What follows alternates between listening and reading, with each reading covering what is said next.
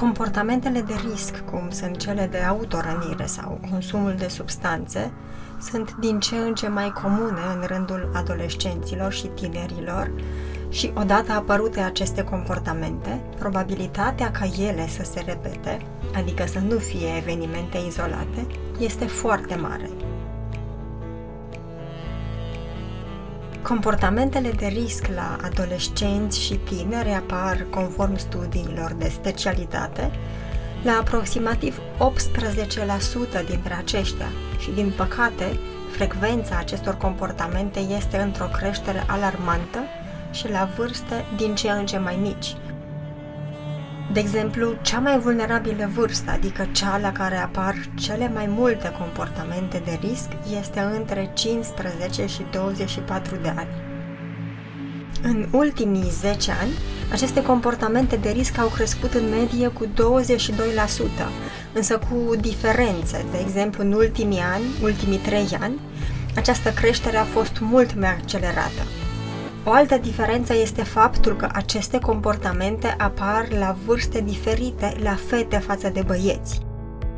Tot din studii știm că cea mai mare creștere, de peste 80% față de anii anteriori, s-a observat în rândul băieților cu vârsta între 10 și 14 ani. Un alt studiu din Marea Britanie arată o creștere cu 68% a acestor comportamente în rândul fetelor cu vârsta între 13 și 16 ani. S-a observat de asemenea o creștere a frecvenței acestor comportamente în rândul acelor copii, adolescenți și tineri care provin din familii cu resurse, care nu au provocări financiare sau alte provocări date de un statut socioeconomic mai puțin favorabil.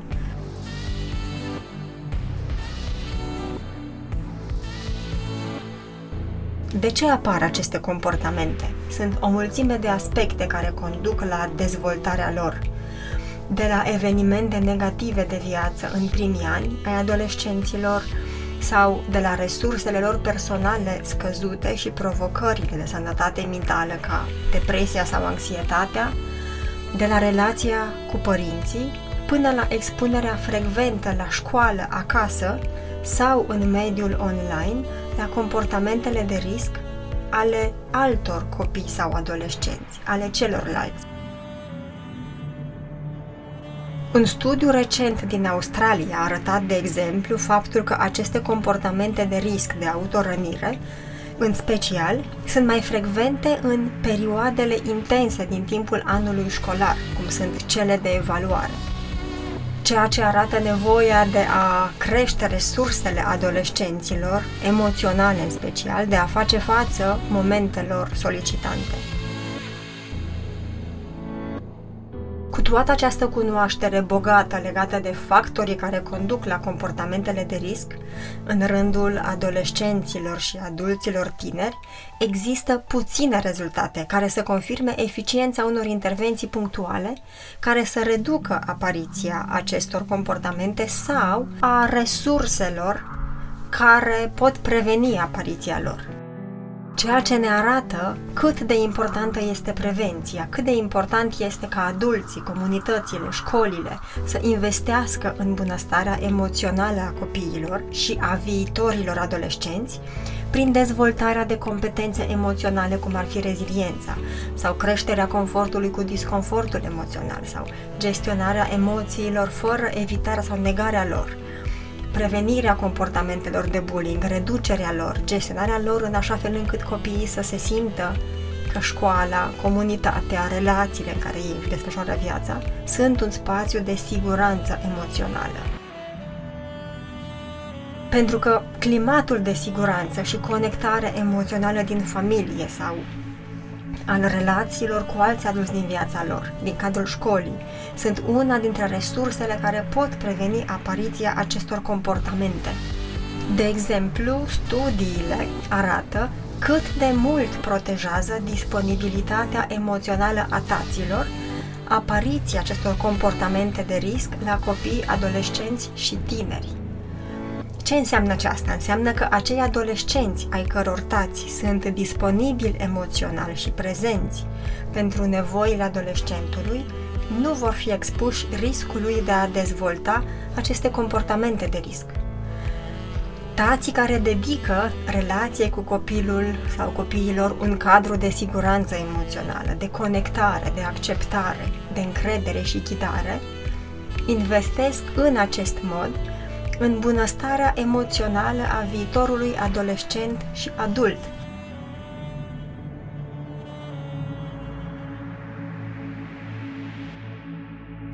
Salut, sunt Mara Bria, doctor în psihologie la Mind Education și Școala pentru Cuplu și în acest episod o am alături pe colega mea, Bogdana Păcurari, într-o discuție grea, însă necesară, despre provocările adolescenței, cum le putem înțelege și cum le putem adresa în așa fel încât adolescenții și tinerii să devină adulți robuști emoțional. De asemenea, te invit, dacă găsești această discuție valoroasă sau utilă, să o dai mai departe acelor adulți care sunt interesați de bunăstarea emoțională a copiilor și adolescenților. Salut, Bogdana! Bine ai revenit la Mind Education Podcast, mă bucur!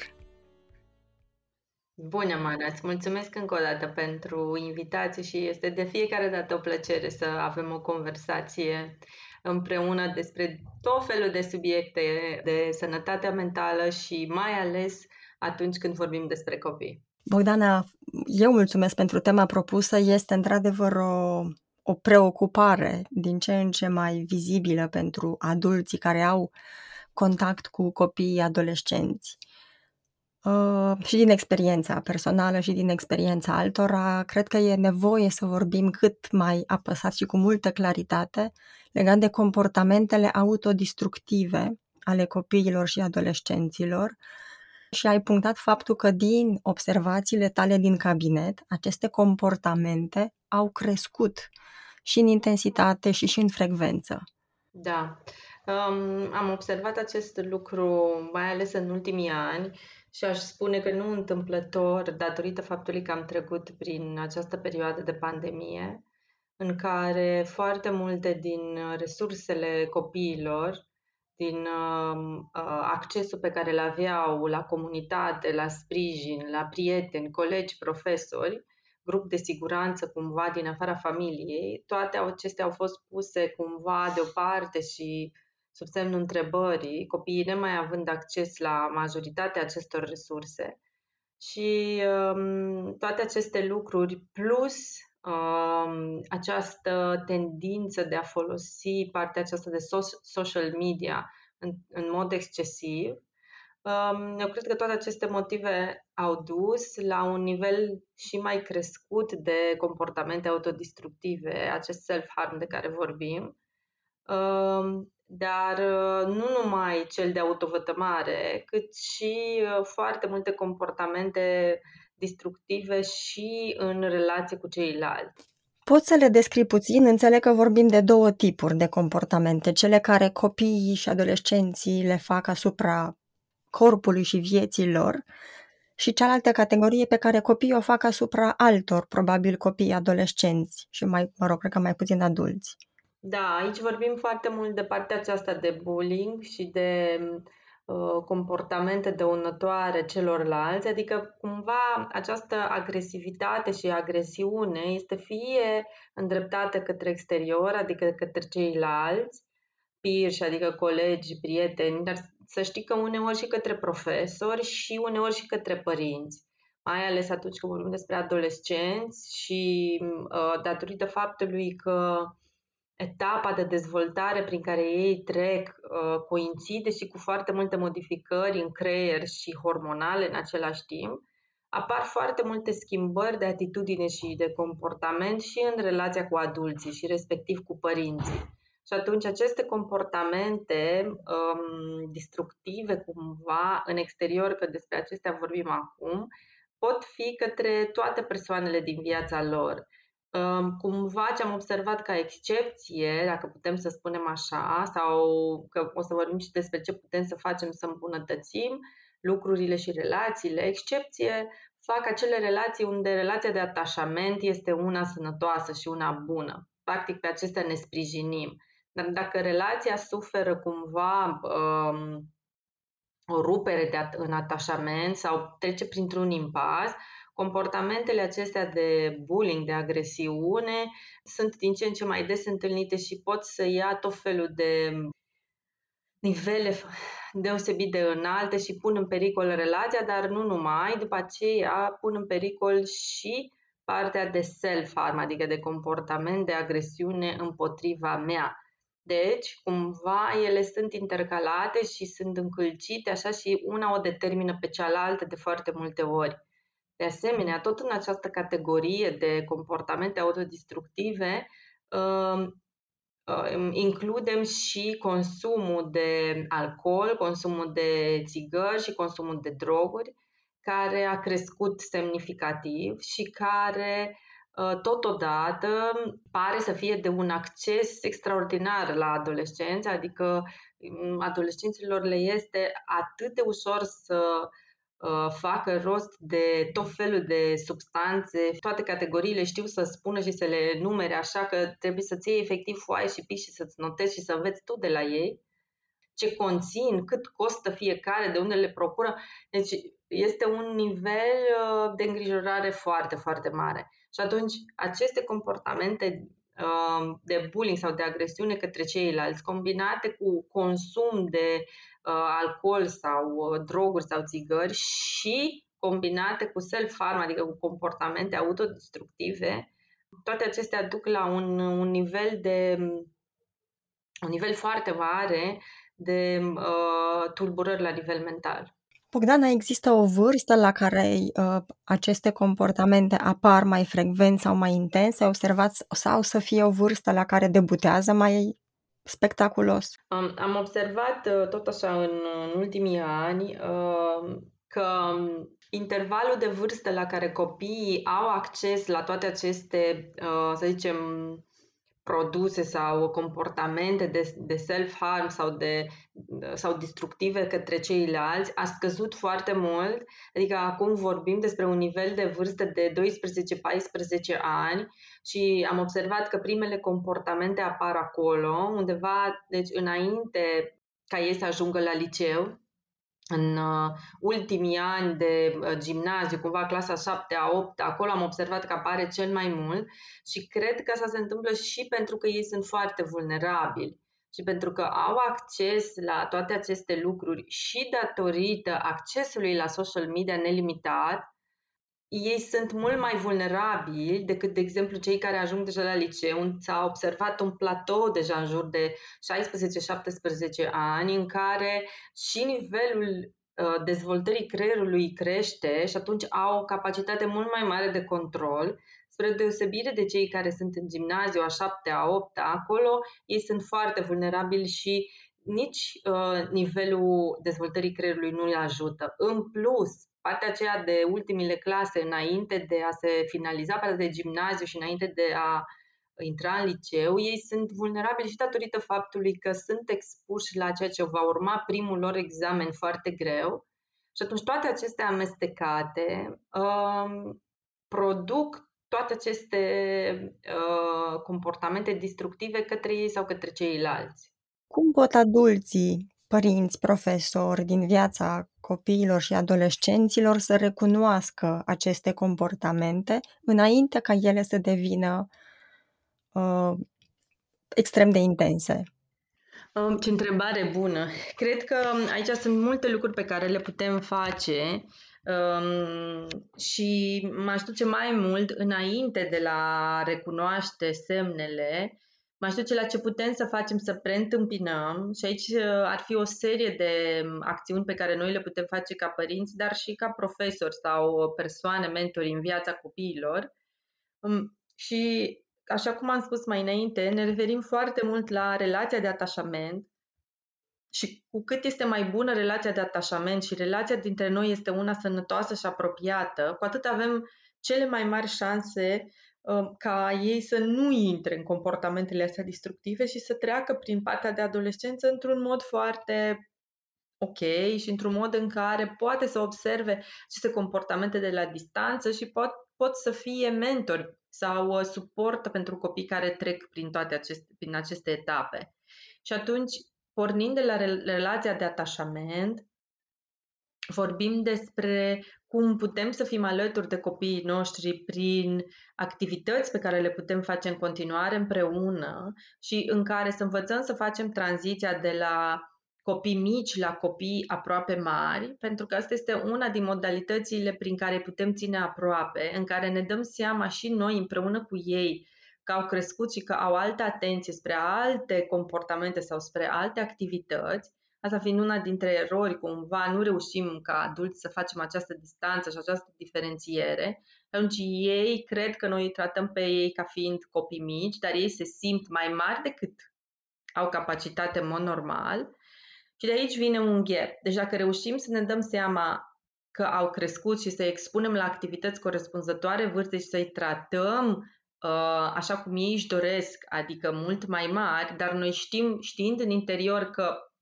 nu sunt adulți, ci că ei își doresc să fie tratați ca niște adulți, atunci să-i și responsabilizăm, să le creștem autonomia, să le creștem competența, să le creștem nivelul de responsabilitate, pentru că toate acestea le va crește lor stima de sine, încrederea în ei și se va duce spre un proces de creare a identității sănătos.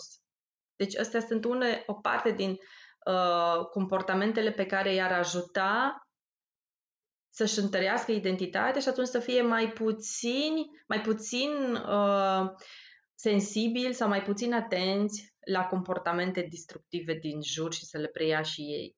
Pe de altă parte, ce mai putem face și ceea ce recomand de fiecare dată atunci când lucrez cu familii și cu părinți de adolescenți, este să fim aproape de comunitatea în care ei uh, au uh, cele mai multe activități, să fim aproape de care sunt prietenii și prieteniile la care sunt expuși care este grupul de referință al copilului, să ne dăm seama că această vârstă de preadolescență este pregătitoare pentru orientarea lor către pirși, adică către egali, și atunci, cu cât țin mai aproape de prieteniile pe care copilul meu le are și îmi dau seama care sunt influențele pe care le are în viața lui, cu atât pot și eu să-mi dau seama unde va fi sensibil sau unde va fi vulnerabil și la ce tip de comportamente. Nu în ultimul rând, ce este de foarte mare folos, este ca și eu să țin pasul cu lumea în care el își desfășoară activitatea și cu toate aceste pericole la care el este expus în mod constant, și aici mă refer la consum de alcool, la consum de droguri, de țigări, la consum de sex, neprotejat și așa mai departe, și să vin în contracararea acestor lucruri cu informații, să-mi dau seama că am nevoie să fiu principalul, principala sursă de informare pentru copilul meu și cu cât amân aceste lucruri sau nu le adresez, el își va lua toate aceste informații din exterior. Și cu cât își va lua informația din exterior, cu atât este posibil să fie supusă unor lucruri eronate, unor informații eronate și de aici, mai departe, începe să se și fisureze relația dintre noi. Deci, cumva, putem să facem o intervenție așa pe toate palierele. Am lăsat uh, în ultim, uh, ca ultim punct, dar nu în ultimul rând, e foarte important să, să fim conștienți și să avem acces la informațiile pe care copilul, la care copilul nostru are acces online. Adică acele programe care sunt de control parental sunt foarte importante pentru că ele ne spun ce informații caută copilul nostru pe net, la ce informații are acces și putem să venim în sprijinul acestor informații pentru a putea să le dăm cumva întreaga uh, imagine asupra unui subiect. Pe de o parte. Pe de altă parte, este foarte important și care sunt uh, aplicațiile la care are acces și ce fel de oameni se găsesc pe aplicațiile respective. Pentru că, tot vorbim de self-harm, unul dintre um, una dintre platformele la care ei sunt expuși și care de foarte multe ori de-a lungul timpului a încurajat self-harm este fix acest TikTok. Și copiii de pe canapea spun, că au văzut uh, testimoniale ale altor copii, ale altor adolescenți pe această aplicație, în care se mândreau cu comportamentele de self-harm în imagini propriu-zise și arătau felul în care și-au făcut rău și cât, uh, cum le-a crescut lor uh, identitatea și stima de sine și atenția celorlalți prin faptul că au făcut asta și cum se laudă și se mândresc între ei că au urme pe corp în urma faptului că și-au făcut rău singuri. Odată ce aceste comportamente apar, care pot fi pentru părinți primele semne sau primele indicii?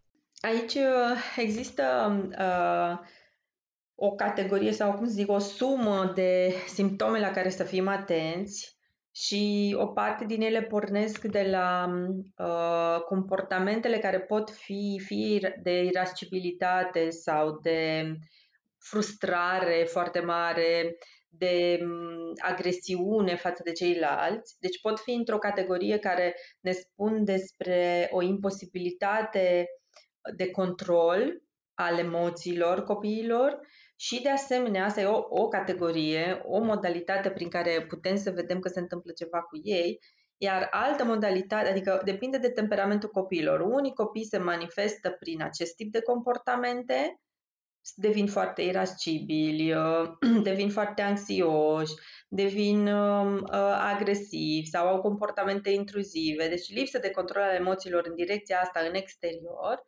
Și există cealaltă categorie de copii pe, bazată pe alt tip de, de temperament care se retrag, care se retrag în partea de ecrane, care se retrag în camera lor, care uh, nu mai vorbesc, care nu se mai deschid, care nu mai găsesc plăcere din nimic din ceea ce fac, care nu mai vor interacțiune, le dispare zâmbetul de pe față, nu mai au grijă de ei, um, grijă față de corpul lor, grijă față de imaginea pe care o au.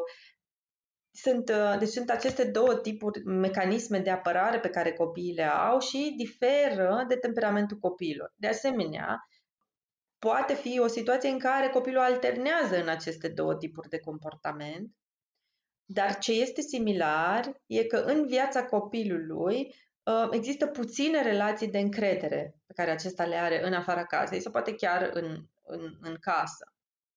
Deci, acest nivel de uh, destructivitate în privința relațiilor nu are relații pe care să se bazeze relații bune, relații de încredere, de prietenie, care să se sprijine sau un mediu școlar în care se simte în siguranță, sunt niște simptome pe care noi să, la care noi să fim atenți. Sunt încă două lucruri la care putem să fim atenți uh, și asta se referă la tulburări legate de somn uh, și tulburări legate de alimentație, de comportament alimentar. Adică înseamnă că vin la pachet pe lângă această provocare în a uh, așeza emoțiile într-un mod mai puțin destructiv, cu provocări legate de a păstra o disciplină alimentară, adică, nu știu, trei mese pe zi, uh, Uh, dificultăți legate de somn, care pot însemna somn mai scurt, dificultăți de adormire. Da. Și atunci uh, uh, copilul se duce fie spre, fie spre un nivel de anxietate foarte ridicat, fie spre un nivel de depresie ridicat. Și atunci, de foarte multe ori, acestea două sunt asociate și ne spun despre faptul că lucrurile deja sunt la un nivel de strigă de ajutor în viața copilului. Înseamnă că deja am ratat alte semnale unde puteam să oprim mult mai repede comportamentul, să ne dăm seama mai repede de ceea ce se întâmplă în viața copilului. Înțeleg că aceste comportamente autodistructive nu uh, sunt firești și nu uh, mai degrabă vin ca un semnal de alarmă când starea de bine a, a lor, a copiilor sau adolescenților sunt provocări și că ele nu, nu, nu apar izolate, apar tot timpul la pachet cu alte provocări de depresie, de anxietate și e foarte important să le putem recunoaște și adresa. Da, și um, ar fi important aici să precizăm cumva două categorii de self-harm, adică ca, la nivel de cauzalitate și ele sunt foarte diferite. O parte sunt acele comportamente de self-harm de care am spus și mai înainte, legate de expunerea în social media și de modelele la care copiii sunt expuși, și atunci mulți dintre ei, unii dintre ei, încearcă să-și facă rău pentru a vedea cum este și pentru a fi uh, în pas cu moda, ca să zic așa, într-un mod foarte nociv, pentru că și celălalt o face și celălalt o face și mai are o prietenă care o face și mai are încă un prieten care o face și atunci cumva devine ca și acel comportament în care 8 din 10 prieteni fumează și atunci trebuie să fumez și eu ca să fiu în rând cu ceilalți. Atunci, din păcate, există și această categorie și aici ne referim mai ales la cei din gimnaziu, care sunt foarte vulnerabili și încă nu-și dau seama ce e ok și ce nu e ok să facă. Și uneori o fac din acest motiv. Uh, din fericire, aceștia au cele mai mari șanse să se oprească din timp și să nu devină ceva repetitiv sau ceva care să ducă spre un nivel de tulburare.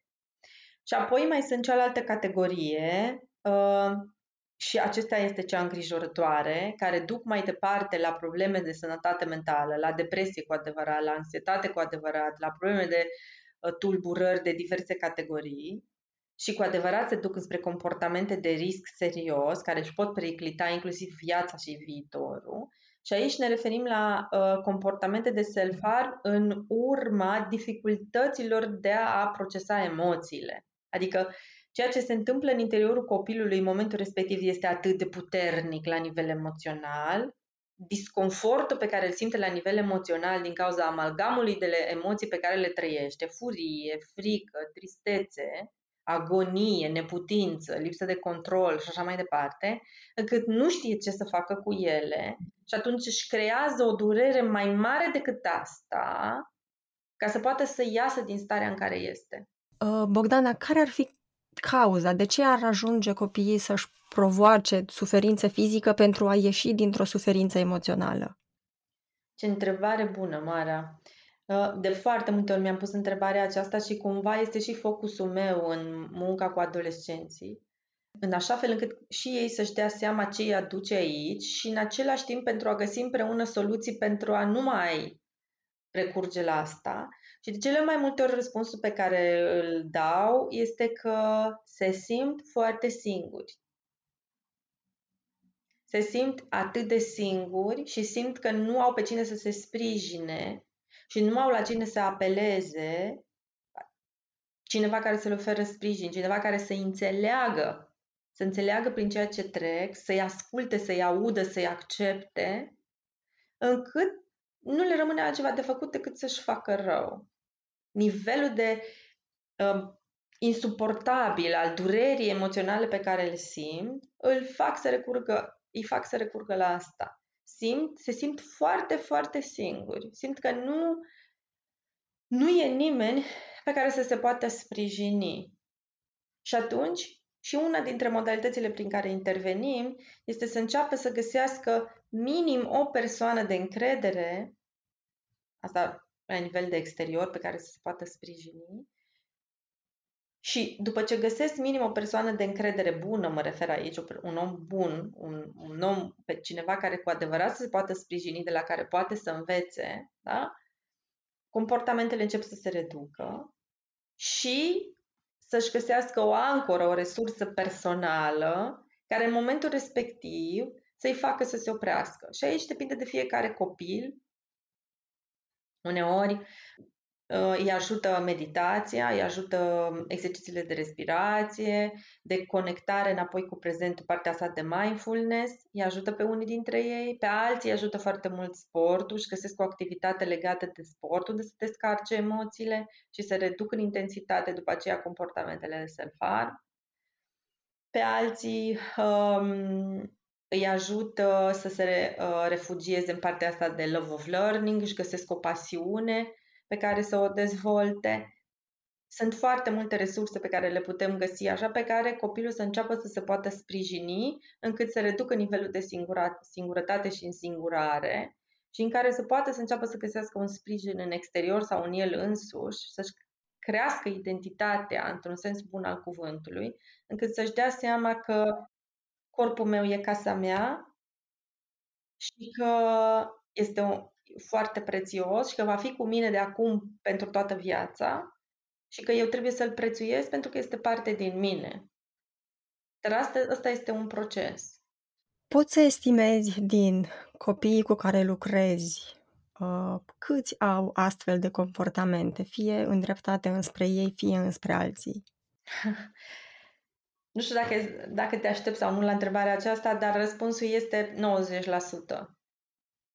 Dar mă refer aici, așa cum ai spus și tu, dintre cei cu care lucrez și cu care lucrăm noi. Adică din, din, din munca mea și din munca colegilor mei cu adolescenți, cu tineri și așa mai departe, majoritatea au minim un comportament care să fie autodestructiv și nu degeaba a și crescut nivelul de anxietate și de depresie în general și nivelul de autovătămare și uh, tentativele de sinucidere și așa mai departe, tocmai pentru că nivelul de comportamente autodestructive a crescut foarte mult. Și aici ne referim la toată această gamă, fie că este de bullying, fie că este de self-harm, fie că este de consum, de toate felurile. Foarte puțini sunt cei care nu au nici unul din, din aceste comportamente. Dar, până la urmă, na, asta e motivul pentru care vin spre noi, adică pentru că există comportamente destructive undeva. Ce pot să facă adulții, familia, școala? Ai punctat anterior legat de cât e de important să prevenim aceste comportamente construind o relație de siguranță și ghidată de grija față de sănătatea lor emoțională.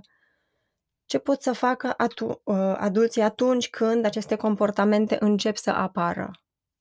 Să le ignore cu siguranță nu ajută.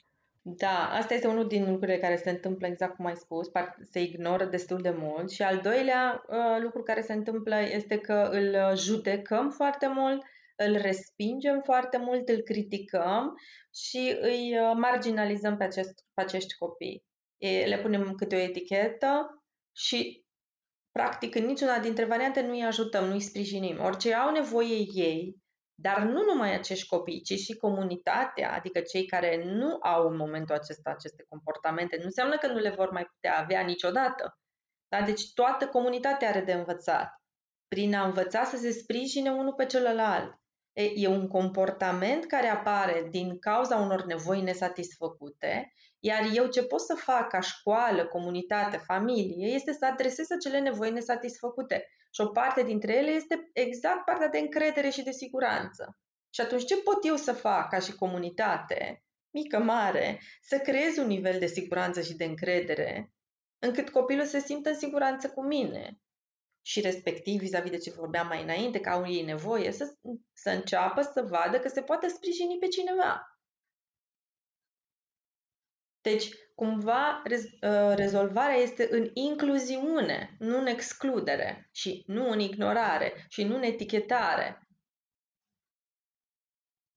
Da? Pentru că aceste comportamente, din păcate, le vedem încă din grădiniță, când avem un copil care este, nu știu, hiperactiv sau care lovește sau care se comportă diferit față de ceilalți și că soluția este hai să-l pedepsim, hai să-l scoatem afară, hai să-l mutăm în altă grupă și așa mai departe.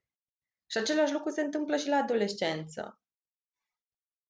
Și atunci nu avem nicio șansă să reparăm și să nici să învățăm pe ei cum să se simtă în siguranță și cum să crească mai departe într-un mod sănătos, dar nici noi nu avem cum să evoluăm.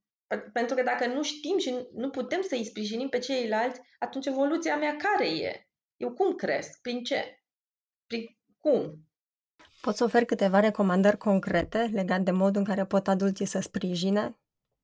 Cred că unul dintre lucrurile pe care le putem face ca și comunitate, și aici mă refer la școli, este să avem cât mai multe uh, întâlniri de coeziune, de grup, întâlniri în care să facilităm comunicarea, întâlniri în care să facem o psihoeducație, întâlniri în care să discutăm despre comportamente care pot fi nocive, în care să discutăm fără judecată și fără critică despre toate aceste pericole de la social media, la sex neprotejat, la droguri, la consum de alcool, la consum de țigări și așa mai departe, în care să facilităm conversația în clasă și în grup, fără să ne facem că nu vedem că, nu știu, copilul din, din prima bancă are niște țigări pe masă sau un ghiuzdan. Ci să adresăm această situație, să avem aceste întâlniri de grup în care, să, în care să facilităm aceste conversații, în care să discutăm despre asta la un nivel de normalitate și normalizare, în care să învățăm cum să se sprijine unul pe celălalt. Pentru că, până la urmă, rolul nostru acesta este să formăm viitori adulți, dincolo de a învăța lecția de la clasă. Iar acasă, pur și simplu să, uh, să mă uit dincolo de comportamentul, să zicem, sfidător în ghilimele al copilului, că așa mi se pare mie că mă sfidează, nu mai vine să mănânce cu mine la masă, trântește ușa, camera lui este un dezastru, nu se poate trezi, nu se poate culca, nu mă ascultă. Să mă uit dincolo de aceste comportamente, la care sunt nevoile lui de desubt și oare eu ce am ratat? Oare eu ce nu am văzut? Oare ce pot eu să fac diferit? Poate un lucru foarte banal, nu știu, am ajuns acasă și nu, m-am, nu mi-am dat seama că ce ar trebui să fac este să petrec timp cu copilul și m-am luat cu toate lucrurile, nu știu, legate de gospodărie.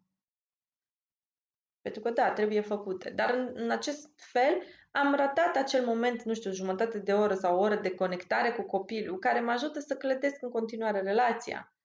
Ori eu ceea ce am, am făcut în continuare este să-l critic și să-l judec și să-l resping. Iar este haos la tine în cameră. Ți-am zis de atâtea ori să-ți faci curat. Tu nu vezi cum miroase la tine în cameră. Dar eu cum l-am sprijinit?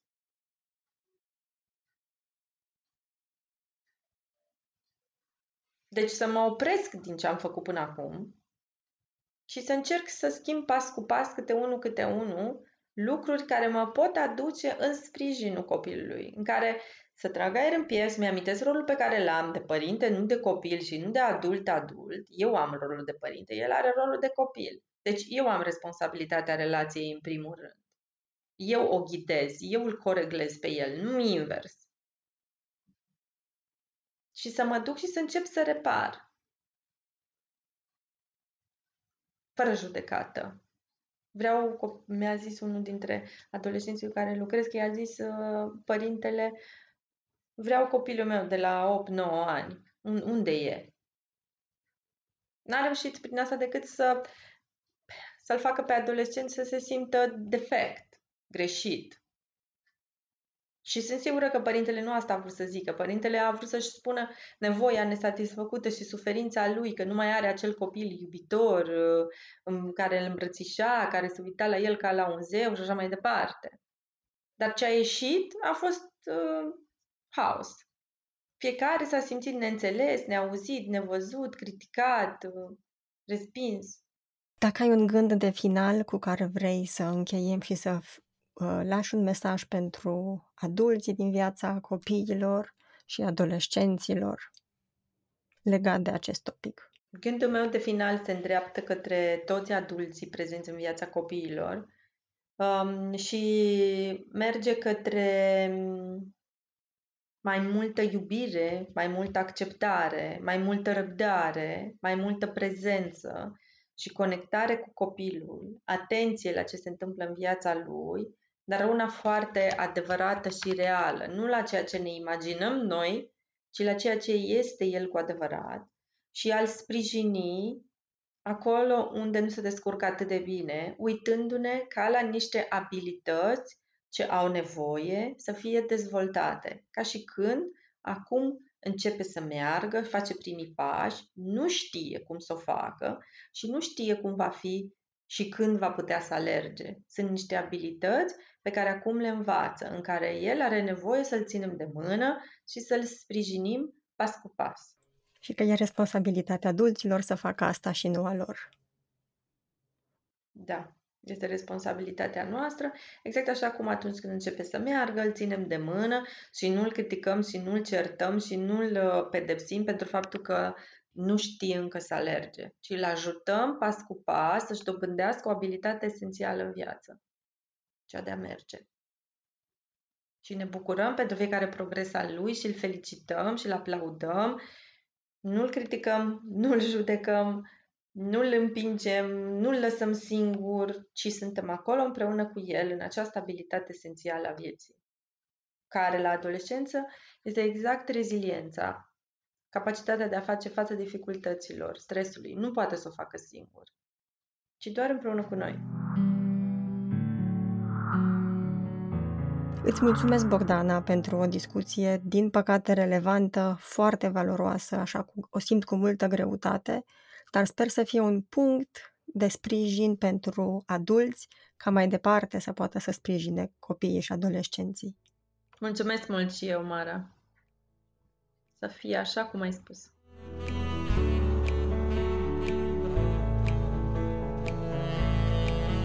Podcasturile Mind Education sunt o declarație a misiunii în care credem noi, cei de la Mind Education, și anume să contribuim la o lume mai bună, mai echilibrată mental și emoțional. Îți mulțumesc că ne ești alături și te invit să urmărești și celelalte podcasturi din seriile Mind About You, Mind About Love, Mind About Collaboration și Mind About Communities pe site-ul mindeducation.ro pe canalul de YouTube Mind Education și pe principalele aplicații care găzduiesc podcasturi, cum ar fi Spotify, Apple Podcasts, Anchor, Breaker, Google Podcasts, Overcast sau Radio Public.